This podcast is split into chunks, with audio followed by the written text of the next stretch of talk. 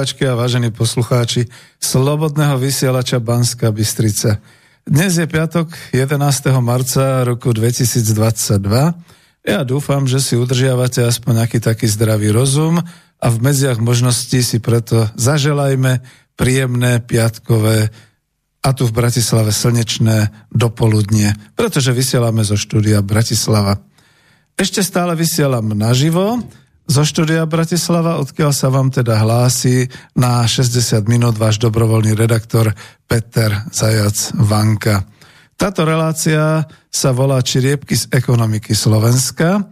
Je to číslo 02 a bude zaradená do archívu pod relácie Klubu národohospodárov Slovenska kde to teda ako aspoň takto v tom archíve máme uskladnené, ináč vravím pomaly, je to už skoro akoby kompletne e, nová relácia, ale s, takým tým, s takouto nadväznosťou na to, čo som vysielal celý čas počas všetkých tých relácií Klubu národohospodárov Slovenska.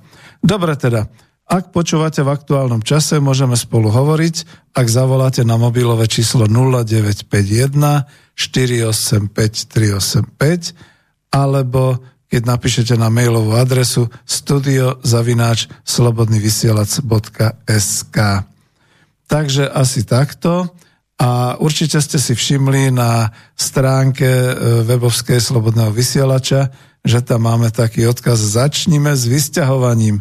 To znamená, že e, z Facebooku postupne Slobodný vysielač prechádza na e, Cloud Telegram pozrite si to, nájdete si to, ja som sa tam už dostal, ešte som sa neprihlásil, ale už som čítal, takže áno, je to dobré. Treba jednoducho trošku meniť niektoré miesta, aby sa nestalo niečo zlé. Takže tak. No, titul dnešnej relácie teda je Čeriebky z ekonomiky Slovenska. A čo som chcel povedať, sa tu ešte obrátil. Uh, podstate vidíte to na avíze, e, Čiriebky z ekonomiky Slovenska číslo 2 a s takým podtitulom Sami máme málo. No už toto, keď poviete, tak to dnes znie tak úplne extrémisticky až na basu, ale realita je naozaj taká, sme na Slovensku. Ten ilustračný obrázok je z vlastnej dielne, v decembri 2011 už vláda raz poskytovala potravinovú pomoc sociálne slabým vrstvám slovenského obyvateľstva, aj dôchodcom. Napríklad moja svokera, čiže to je fotografia, kde som to teda odfotil, e, ako vyzerala slovenská ryža a potravinová pomoc, nejaké tie cestoviny a múka, tak? No a ja sa pýtam, čaká nás to isté aj v tomto roku?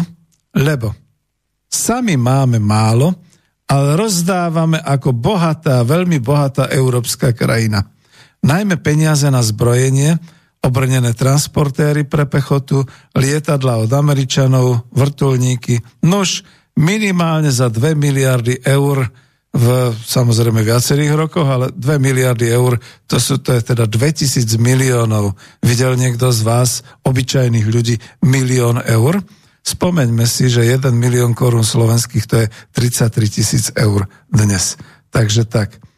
No nadpis tej potraviny na obrázku je zavádzajúci, lebo vieme, vieme veľmi dobre, že je to cestovina a len zasvetení vedia, že ten pojem slovenská rýža sa používa aj v prípade výťažku, čiže ryže v úvodzovkách z celej sprivatizovanej slovenskej ekonomiky za ostatných 33 rokov. Ja vlastne k tej slovenskej ryže mám iba tento dnešný dodatok – Otázka. Máte dojem, že za tých 11 rokov od roku 2011, odkedy premiérka Slovenskej republiky, socioložka Iveta Radičová dala pokyn k spusteniu systému potravinovej pomoci sociálne slabým a aj dôchodcom na Slovensku cez okresy a obce, že sa v podstate niečo zmenilo k lepšiemu? Po 24 mesiacoch rozbiš a šírenia a obmedzovania najmä dôchodcov, teda seniorov na 60 rokov, covidom a pri prepuknutí rastu inflácie a doslova výbuchu cien, nezavidenému výbuchu cien základných potravín, energií, pri totálnom vypetí zdravotníckých a verejných služieb na Slovensku? Máte pocit, že sa máme nejako lepšie? Myslíte si, že dlhodobo sa dá vyžiť z minimálnych dôchodkov podľa uh, rokov odpracovaných od 300 nejakých 80 do 400 eur a z minimálnej mzdy 646 eur? Pričom ani táto minimálna mzda sa častokrát a veľakrát nedodržuje a už vôbec sa nebude dodržiavať v roku 2022. To mi verte. Pri rastúcich cenách energií, tepla, vykurovania, prepravy, osobnej dopravy Nemáte pocit, že by slovenskí dôchodcovia a vôbec uh, ľudia, ktorí sú v tom mediáne príjmu zaradení na spodnú alebo na tú nižšiu priečku a sú ich naozaj milióny, že by mali tiež dostávať pomoc?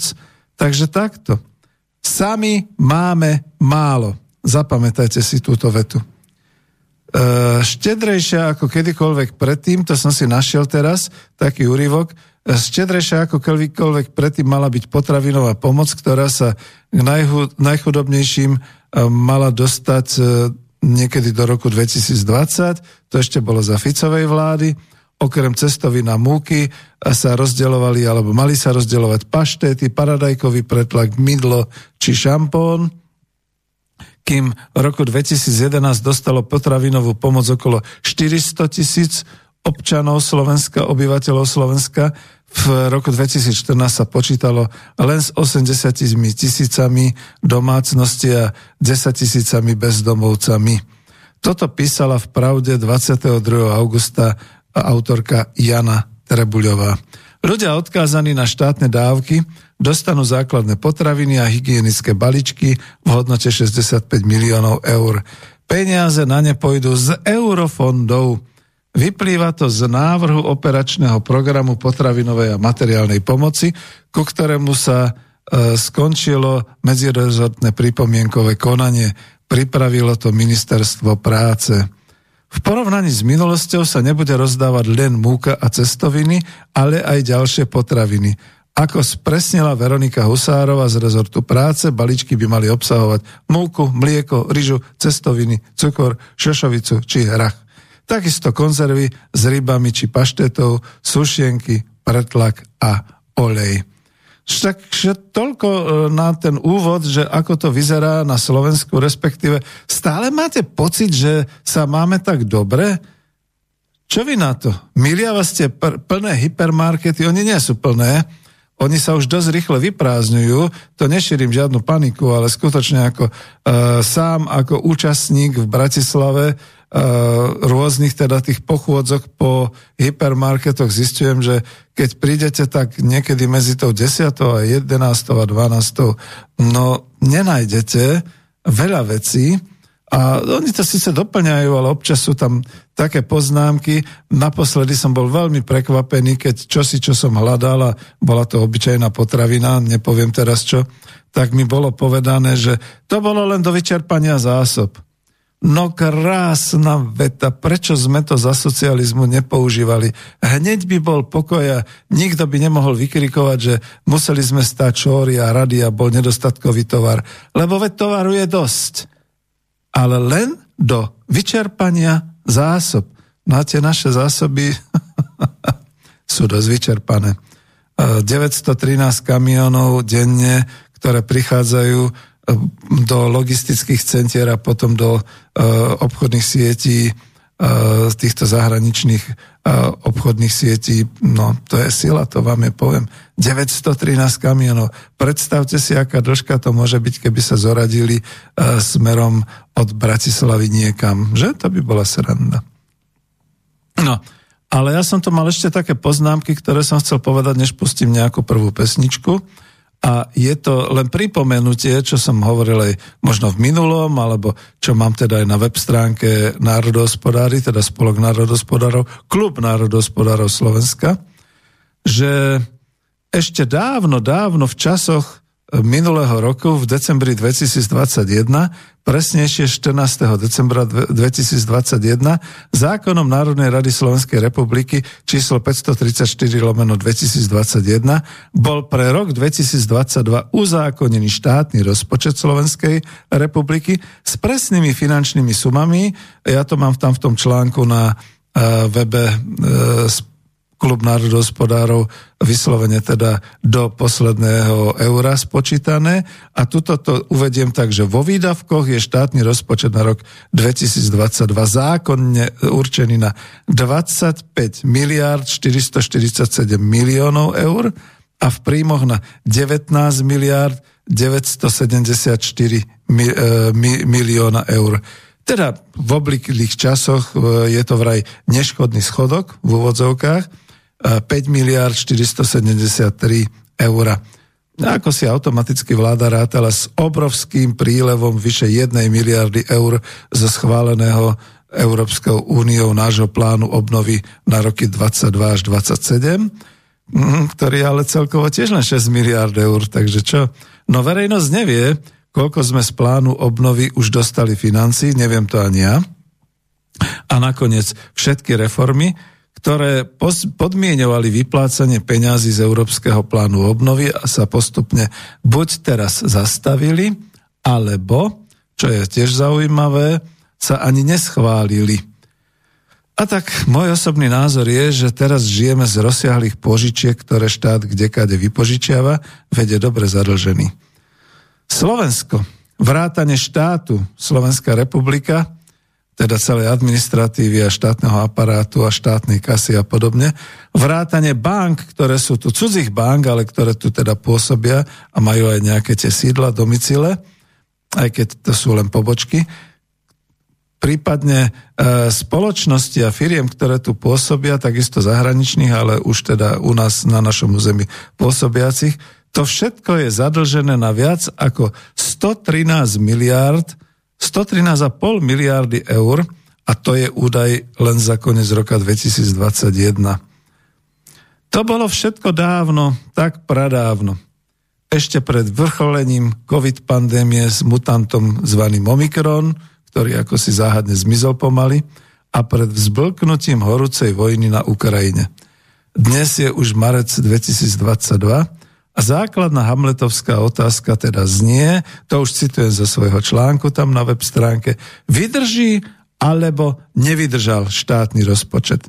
Tá gramatika v nadpise vydrží alebo nevydržal nie je náhodná, pretože sa denne stretávame s novými a novými požiadavkami na financovanie štátom, a to už nie len podľa kapitol štátneho rozpočtu, ktoré boli do hĺbky presnosti na jedno euro definované Ide aj o verejný rozpočet, ktorý je dnes vďaka vonkajším okolnostiam a dlhodobo neošetrovaným problémom už trvalo deficitný.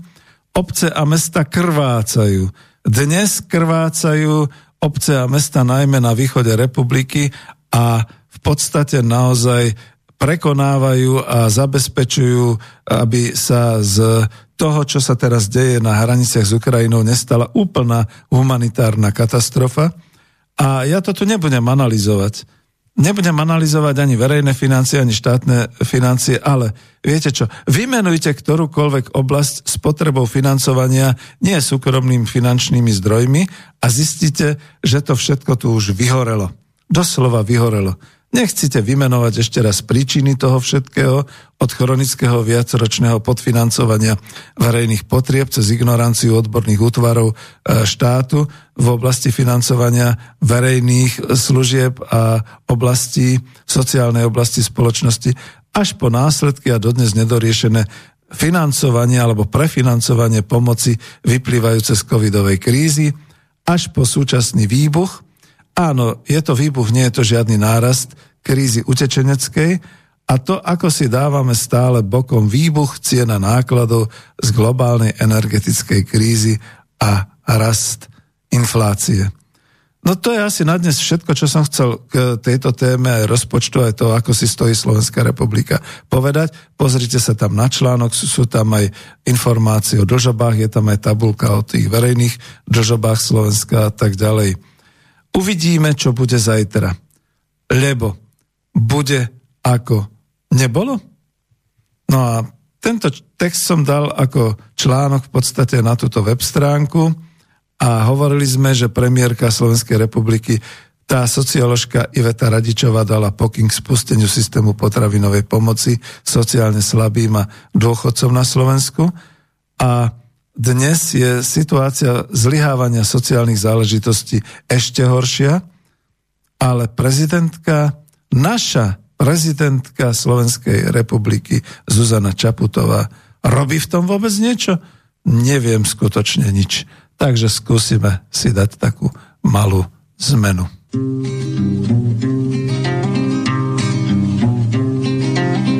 My čekali jaro zatím přišel mráz. Tak strašlivou zimu nepoznal nikdo z nás. Z těžkých černých mraků se stále sypal sníh. A vánice sílí v porivech ledových. Schýší dřevo mizí a mouka ubývá, do sípek se raději už nikdo nedívá. Z vysokolních lesů nám stála u dveří a hladoví ptáci přilétli za zvěří a stále blíž. Tak jednoho dne večer, to už jsem skoro spal, když vystrašený soused na okno zaklepal Můj chlapec doma leží, v horečkách vyvádí. Já do města bych zajel, doktor snad poradí. Půjčil jsem mu koně a když sedlo zapínal, dříve než se rozjel, jsem ho ještě varoval. Nejezdi naší zkratkou, je tam velký sráz a v téhleté bouři tam snadno zlámeš vás, tak neriskuj.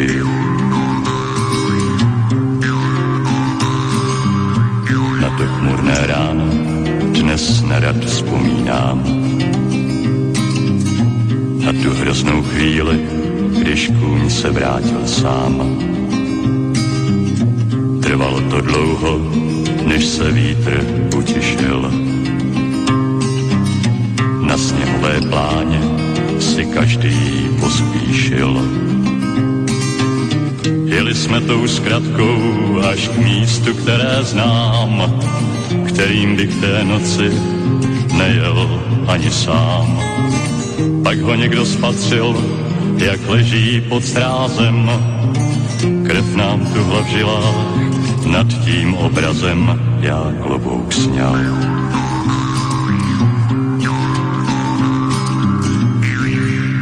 Někdy ten, kdo spěchá, se domů nevrací. Tak je to naozaj tak, že eh, ja nechcem dnes hovoriť o aktuálnej situácii, eh, ktorá sa rozvíja na východe našej republiky.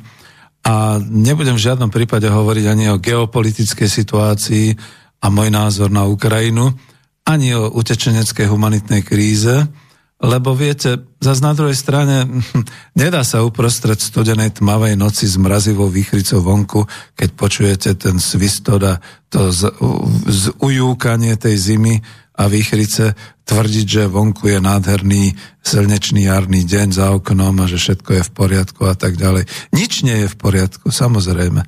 Takže skúsim predsa len niečo ale to nebudem hovoriť ja, budem komentovať a interpretovať, povedzme slova citovať. Využijem pár viet e, z pera Vandy Hricovej, no to je naša slávna režisérka a influencerka, čo teda vyšlo a čudujte sa kde, no na topkách, ja som si to mal možnosť pozrieť cez chrbát manželky, keď to pozerala, čiže e, Vanda Hricová išla na Ukrajinu to, čo videla, ju totálne dostalo.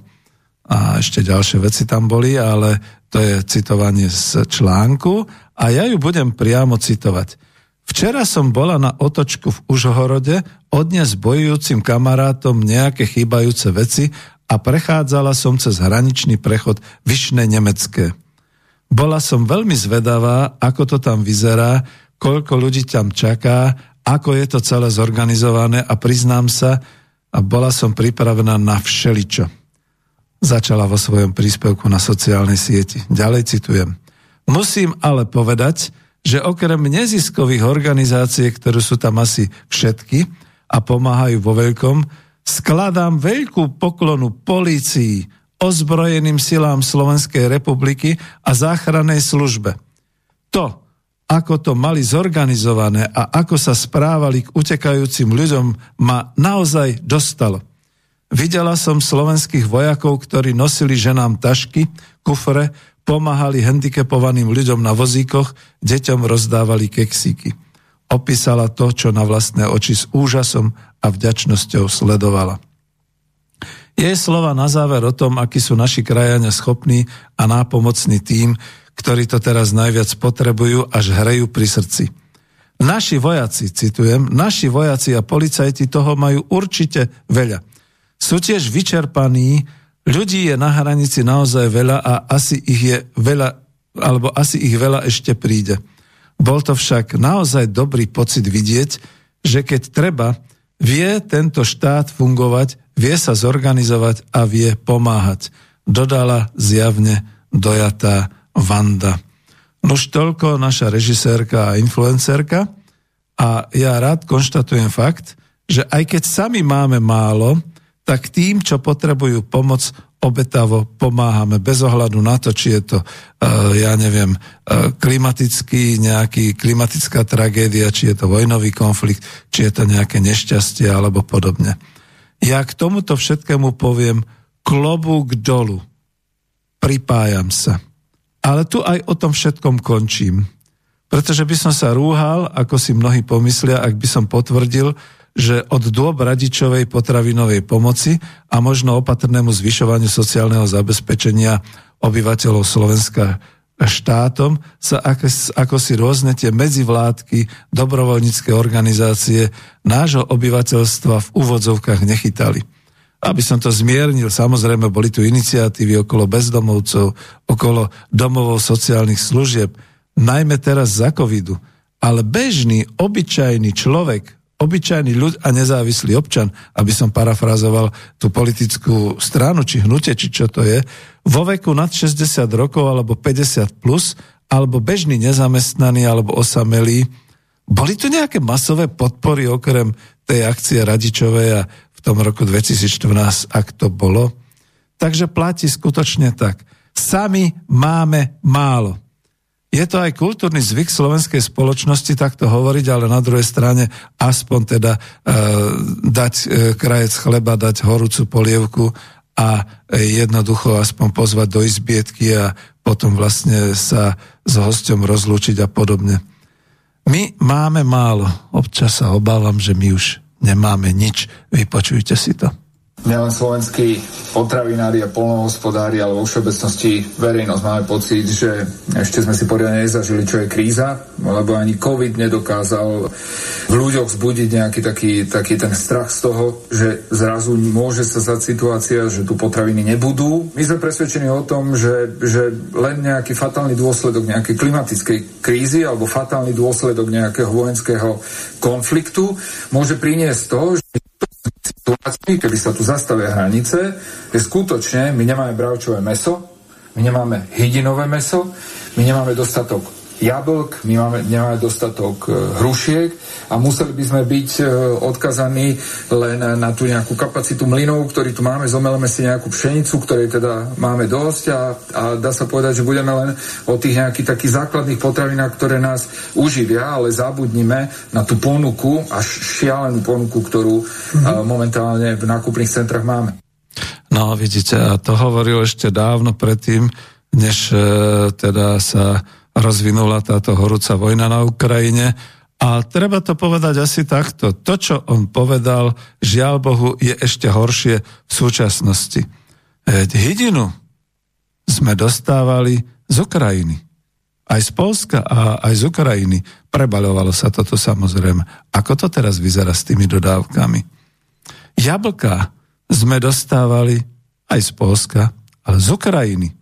A mnohé ďalšie produkty určitá, e, určité druhy pšenice a zrejme kukurice a podobných vecí, kde to teda z Ukrajiny bolo, no neviem, ako to bude ďalej. A počujete, my nemáme bravčové, máme málo hovedzieho a tak ďalej a tak ďalej. Ako nerobím paniku. Ja len tvrdím, sami máme málo. Prosím, aby sme to kľudne takto hovorili. Je to zrozumiteľné aj pre e, našich susedov z Ukrajiny. Ja viem, však oni teda ďalej pokračujú smerom na e, Čechy, na Nemecko, na Rakúsko. Počul som, že dolu cez Rumunsko 200 tisíc ľudí išlo ďalej na Taliansko, Francúzsko a tak ďalej. Hore cez Polsko idú ďalej na Nemecko a tak ďalej. Je to pochopiteľné. Je to naozaj určitým spôsobom veľká tragédia slovanského národa. Ale každopádne my môžeme ponúknuť skivu chleba, ponúknuť horúcu polievku, e, nehať dočasné ubytovanie, nehať nejakým spôsobom aspoň chvíľu to ošetrenie a hlavne teda deti e, zabezpečiť a tak ďalej. Ale sami máme málo. Keď máte veľa, nech sa páči. Zoberte si ich všetci títo naši, ktorí sú v politike a ktorí sú bohatí, no tak nech otvoria brány svojich hausov, svojich areálov, kde bývajú, alebo kde teda to majú ako náhradné bývanie niekde v prírode, vonku a tak ďalej. Nech ich tam pustia. Je to v poriadku.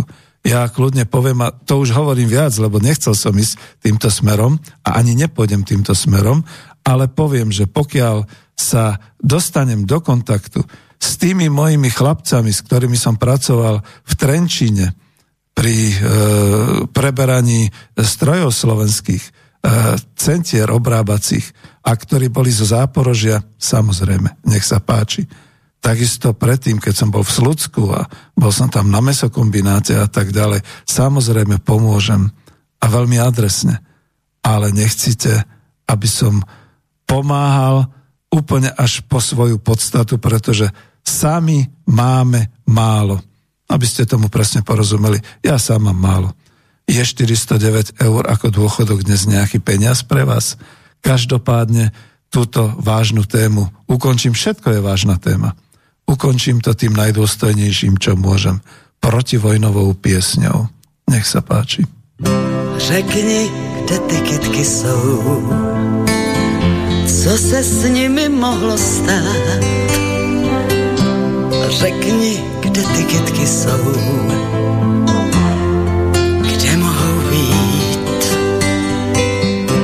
Dívky je tu během dne,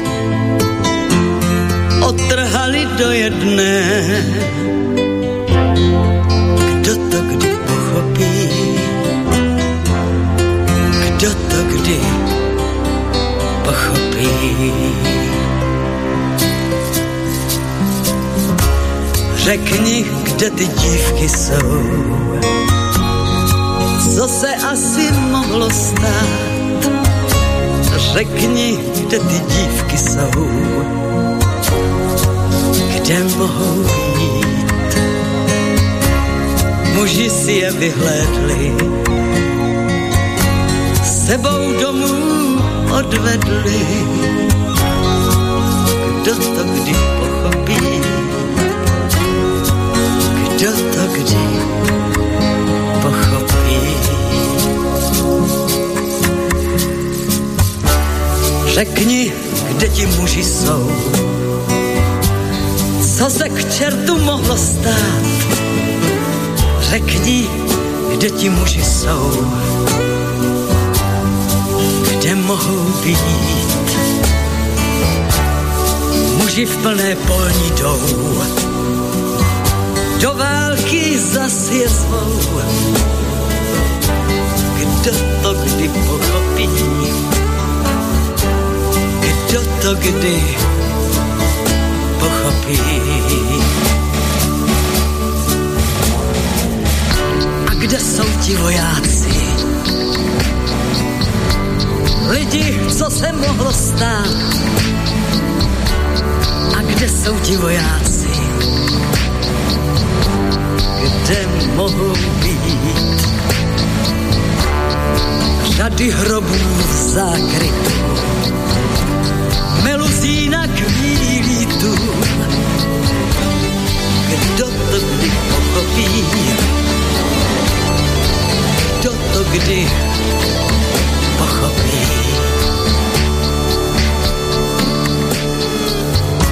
Řekni, kde ty hroby jsou. Co se tady mohlo stát? Řekni, kde ty hroby jsou kde mohou být. Co tu chytek rozkvétá, od jara do léta. Kdo to kdy pochopí, kdo to kdy pochopí.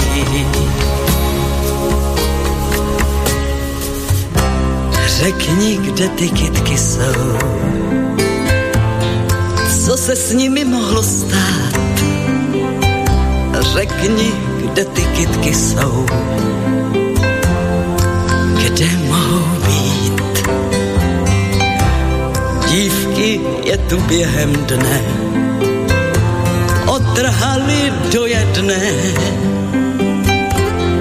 Kdo to kdy pochopí, kdo to kdy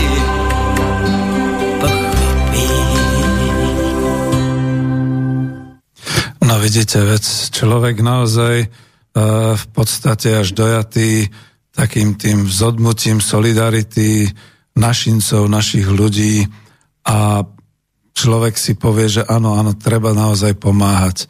A že na druhej strane aj my, na strane ekonomov a národohospodári a verejnosť, ktorá rozumie tejto veci a aj našim hospodárskym, našej hospodárskej situácii na Slovensku, ktorá nie je dobrá, pretože naozaj tu máme povedzme nejakých 100 tisíc tých, e, kľudne poviem, veľmi bohatých ľudí a možno 200-300 tisíc manažérov a, a ľudí, ktorí pracujú v zahraničných firmách a sú hodne vysoko, to je tých horných 10 tisíc a podobne, aj politici a všelik kto iný.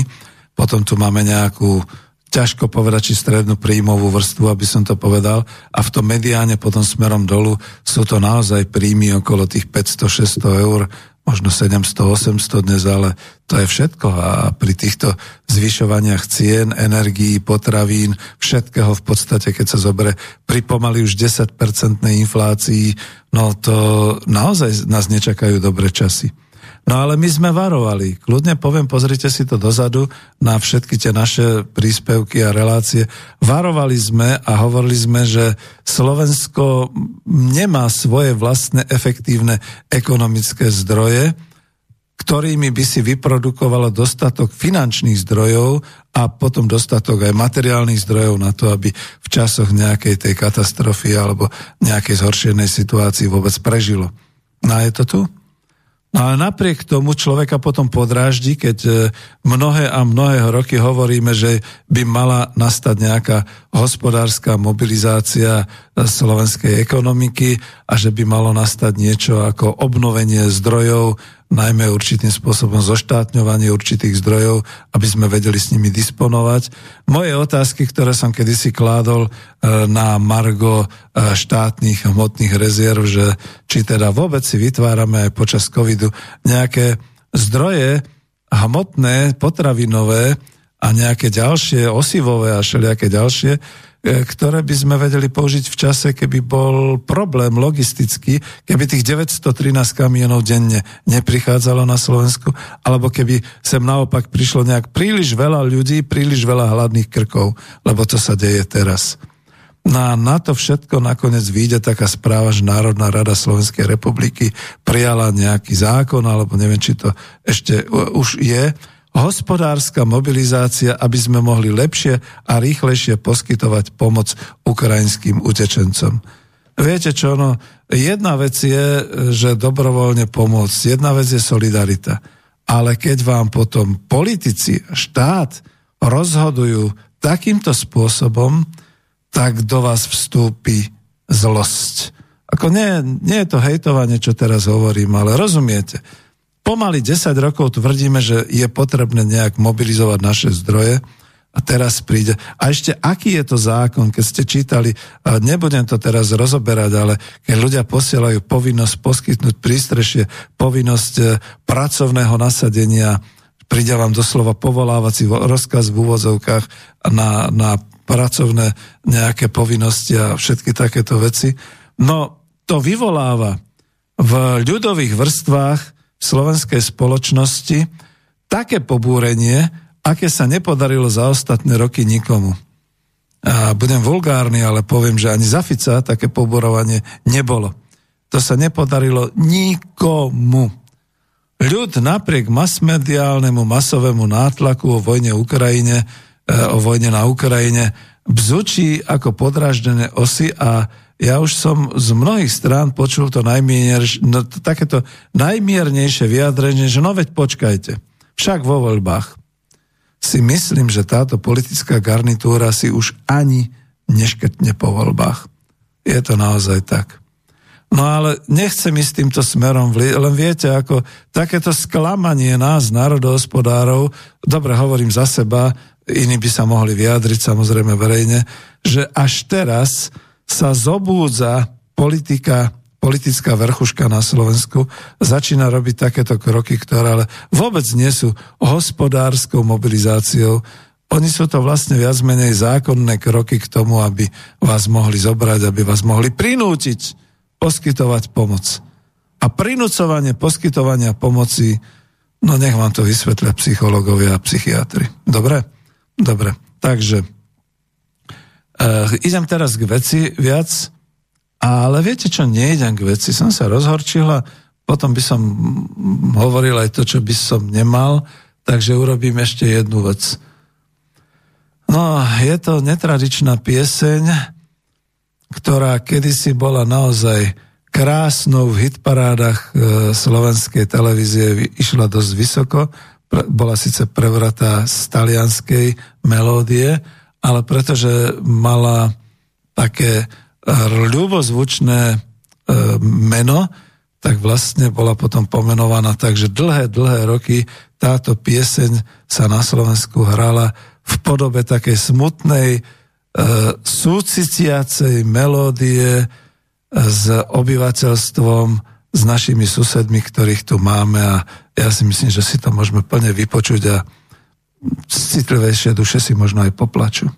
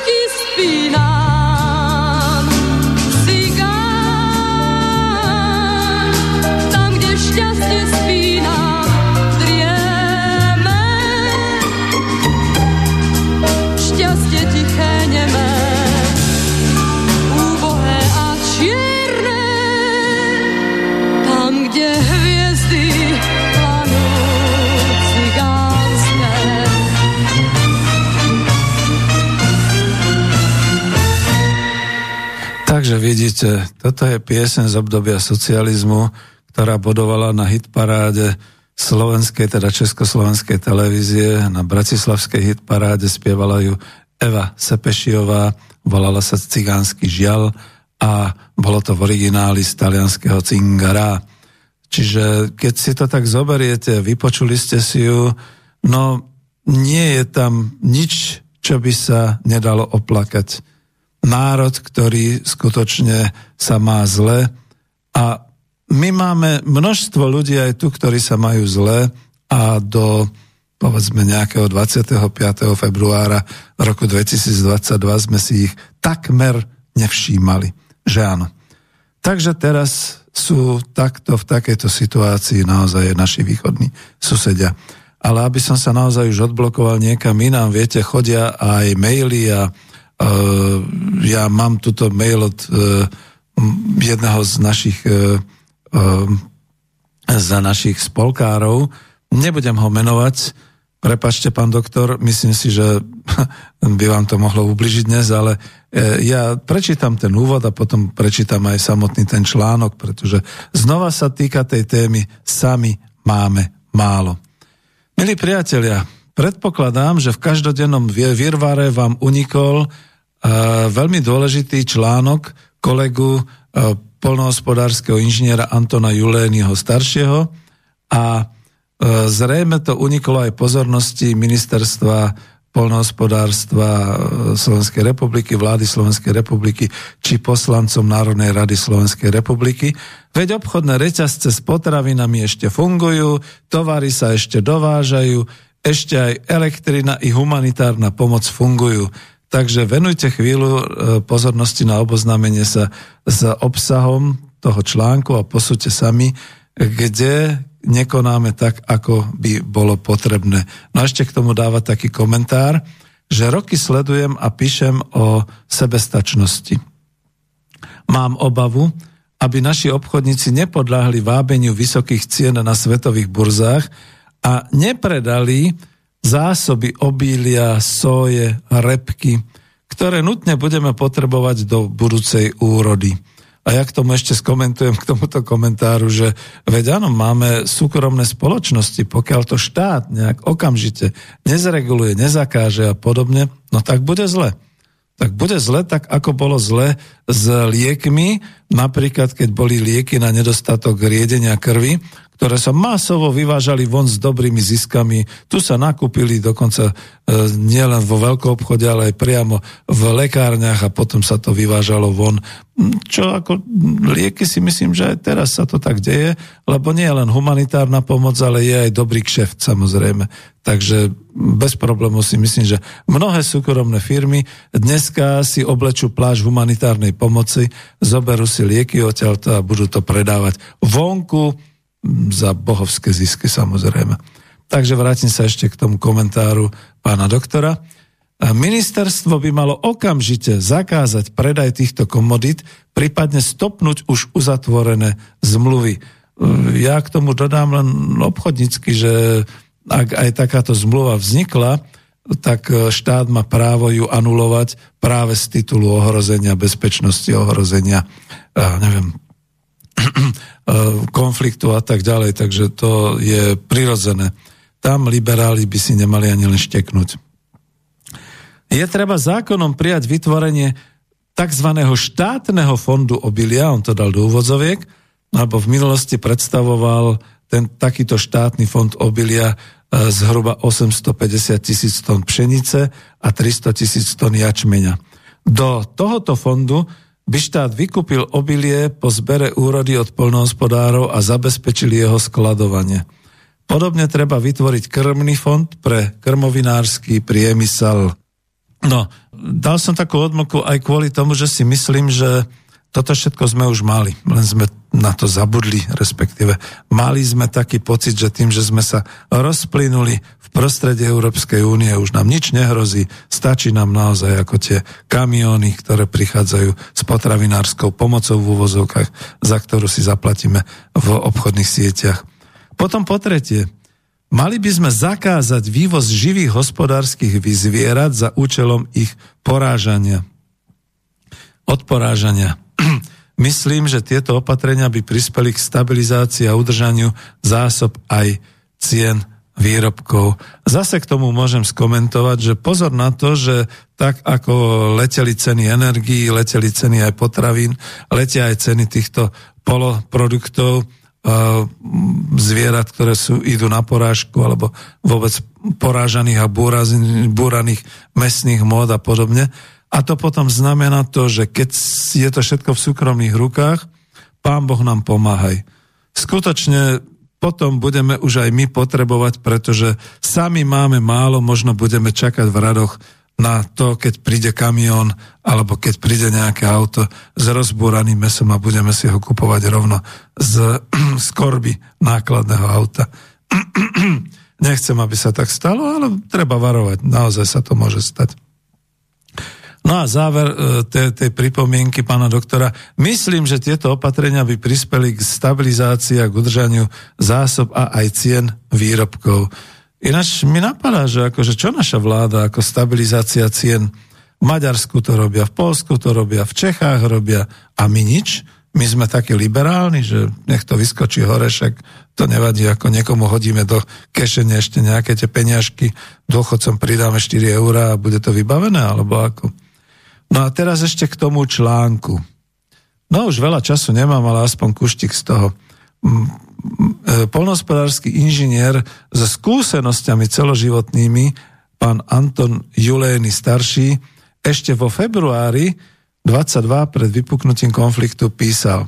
Skúsenosť ukazuje, že v prípade nedostatku potravín musíme byť pripravení, že obchod s potravinami sa aj medzi priateľmi zmení.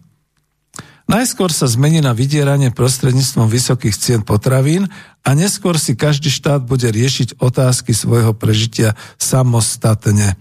No veď sme to prežívali aj v takých tých krízach, keď bolo BSE a keď boli ďalšie rôzne choroby, alebo keď vypukli také tešeliaké hnačky a podobne zo zeleninových nejakých produktov a podobne. Že Dobre, to bol môj komentár, prepačte. Citujem ďalej z článku. Povojnové obdobie bolo poznačené studenou vojnou a štát pokladal sebestačnosť potravín ako základnú požiadavku prežitia. Podporoval plnohospodárov, cieľavedome budoval výskumno-vývojovú základňu, potravinársky priemysel a služby, ktoré boli rozhodujúce pre vytvorenie zásob obilia pre mlyny a potravinársky priemysel. Hm, moja poznámka, áno, lebo vtedy sa zároveň budovali aj tie mlyny a budoval sa celý potravinársky priemysel v celej šírke tu na Slovensku. A keďže sme boli v, Čech, v Československu, aj v Čechách samozrejme. Ďalej citujem, v rokoch 64 až 1980 v zmysle uznesenia vlády číslo 24 lomeno 64 o rozvoji krmovinárskeho priemyslu a skladovacích kapacít sa postavilo 75 obilných síl so skladovacou kapacitou cirka 1,7 milióna tón a 51 výrobní krmných zmesí pre hospodárske zvieratá s kapacitou 3350 tón za hodinu. Na ich realizáciu bolo vynaložených 6,3 miliardy korún československých. Novo vybudované a staršie skladové kapacity umožnili uskladniť vykúpenú celoročnú potrebu cirka 850 až 950 tisíc tón pšenice a raže a zhruba 350 tisíc tón jačmeňa pre mlyny, pekárne a sladovne a udržať stabilné ceny. Súbežne skladové priestory ktoré e, boli e, budované aj polnohospodármi, umožňovali uskladniť podstatnú časť celoročnej polnohospodárskej produkcie. Investícia dodávky do polnohospodárstva, pardon, potravinárstva za 40 rokov predstavovali čiastku zhruba 125 miliárd korún československých, čo bol čiastočný príspevok na zabezpečenie odolnosti aj Slovenska v prípade vojenského konfliktu. Štátne hmotné rezervy a civilná obrana dotvárali potravinovú bezpečnosť obyvateľov Slovenska. Vďaka investíciám a obetavosti polnohospodárov sa podarilo stabilizovať polnohospodárskú produkciu na Slovensku. V roku 1988 sa polnohospodárska produkcia oproti roku 1937, čiže z predvojnového obdobia z druhej svetovej vojny, zvýšila 5,42 krát. Potravinársky priemysel dokázal spracovať celú polnohospodárskú produkciu, ktorú zvyšilo proti roku 1937 viac ako 11 násobne. V 80. rokoch podiel polnohospodárstva na tvorbe spoločného produktu sa pohyboval na úrovni 10%. Na Slovensku to bolo v rámci Československa na Slovensku 7 až 8%. Dlhodobo odkladané problémy v polnohospodárstve Vstup do Európskej únie vôbec nevyriešil a ani prijatie eura to nevyriešilo. Skôr naopak. Váľať vinu za katastrofálny stav len na vstup Slovenska do Európskej únie a neschopné vlády po roku 1989 nezodpoveda ale pravde. Celoživotné skúsenosti ma presviečajú, že príčinou krachujúceho polnohospodárstva a potravinárskeho priemyslu na Slovensku je ľahostajnosť spoločnosti, ktorá veľmi rýchle podľahla ošialu reklamy a vábeniu nadnárodných obchodných reťazcov a privítala ponúknuté lacné potraviny zo zahraničia, hoci aj menej kvalitné. Politici a aj spoločnosť sa lahostajne prizerajú, ako hospodárime s pôdou, ako nám zmizli pred očami vinohrady ako huby podaždi sa na ornej pôde a polnohospodárskej pôde e, vyrastajú logistické základne, fabriky, nové sídliska, fotovoltaické elektrárne, pričom staré fabriky dožívajú v hnedých ruinách. Nevážime si prácu polnohospodára a polnohospodári sa nevedia dohodnúť na jednej jedinej organizácii, ktorá by ich zastrešovala. Značná časť polnohospodárskej produkcie sa využíva na energetické účely, a ja tu poviem poznámku, no už to skončilo. Myslím, že už bolo vyňaté, že nebude súčasťou biopalív práve táto biomasa. No a to znamená, ešte raz to prečítam, značná časť polnohospodárskej produkcie sa využíva na energetické účely a voľné zdroje sa bez pridanej hodnoty predávajú do zahraničia. Áno, to je ten export e, repky olejnej a, a slnečníc a podobne. Spätne dovážame potraviny a polotovary, napríklad v roku 2019 v Čiaske uh, 3 miliardy 709 miliónov eur, z toho 79,1% je dovoz veľmi nahraditeľných potravinárskych výrobkov, ktoré by sa kľudne tu dali vyrábať. Domácu spotrebu dokážeme uspokojiť a najviac vo víne 50%, v ovoci 53%, u zemiakov 59%, v zelenine na 74% a šlus. Zatiaľ, čo rastlinná výroba dokáže uspokojiť potrebu spoločnosti, potravinovú odolnosť strácame. Sme odkázaní na finalizáciu potravín v zahraničí, v volanie potravinárov o podpore nemalo dostatočnú odozvu a investičný dlh sa vyšplhal podľa odborníkov až na miliardu eur. Volanie z radou podnikateľov o zriadení krmného fondu a fondu obilním pre potravinársky priemysel, ktorého zriadovateľom by bol štát – nebolo vypočuté. Správcov fondom môže byť štát alebo ním poverená organizácia disponujúca skladovými kapacitami a toto riešenie v kritických situáciách môže podstatne zvýšiť potravinovú odolnosť. Počujete už, o čom hovoríme? My už nehovoríme o bezpečnosti potravinovej, my už hovoríme o odolnosti potravinovej, to znamená, aby sme vôbec prežili, aby sme nehľadovali. Dobre, čítam poslednú odtiaľ. Podstatne väčším problémom je živočišná výroba, neschopnosť slovenských chovateľov odolať konkurencii zahraničných partnerov zlikvidovala mnohé chovy ošípaných a ja dám ešte poznámku, kde nezlikvidovali chovy ošípaných a, a e, hydiny e, tieto konkurencie, tak to zlikvidovali rôzne tie víry a vtáčia chrypka a podobné záležitosti. No a dnes tak veľmi aktuálne poviem, že a zistuje sa, že to pravdepodobne bolo pestované niekde tuto e, u nás, u východných susedov, cez rôzne tie, no, konkurenčné americké firmy a podobne. Takže nedá sa vylúčiť, že všetky tie infekcie prichádzali ako si zaujímavo práve na našu živočišnú výrobu, že? Ale aj na mnoho ďalšiu v Európe. Situácia v chove hovedzieho dobytka je podobná. Celkové stavy hovedzieho dobytku sú na úrovni počtu kráv z roku 1948. Hydinársky priemysel, to je moja srdcová záležitosť, komentujem ja, hydinársky priemysel, ktorý bol výkladnou skriňou prednovembrového obdobia, čelí problémom vôbec prežitia. A tu sa zastavím. E, skutočne som vo svojom ekonomicky aktívnom živote exportoval československé a teda aj slovenské hydinárske produkcie. Exportoval som e, výrobné zariadenia, ktoré pomáhali v potravinárskej aj v polnohospodárskej výrobe. Toto všetko je preč.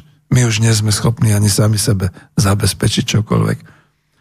No, je prirodzenou požiadavkou, aby štát rátal aj s takýmto scenárom, ktorý si nepraje ale nedá sa vylúčiť, zvlášte teraz, keď e, od dovozu potravín sme závisli na 60%, že bude musieť zasiahnuť. No to už je asi všetko, už ani ďalej neviem, čo dať, pretože uh, už vlastne končím, ale tie slova, ktoré som dal o tom, že sami máme málo, tak to počujete sú skutočnosťou. Prosím, hovorte si, sami máme málo. Takže prepačte, my pomôžeme každému, ale najprv si musíme začať pomáhať sami. Zatiaľ teda, milí priatelia, do počutia dávam poslednú pieseň, práve protestnú protivojnovú. Nech sa páči.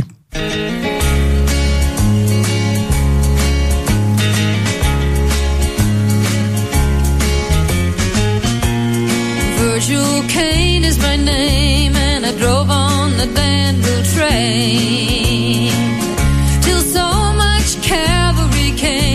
and tore up the tracks again. In the winter of 65, we were hungry, just barely alive. I took the train to Richmond that fell. It was a time I remember oh so well.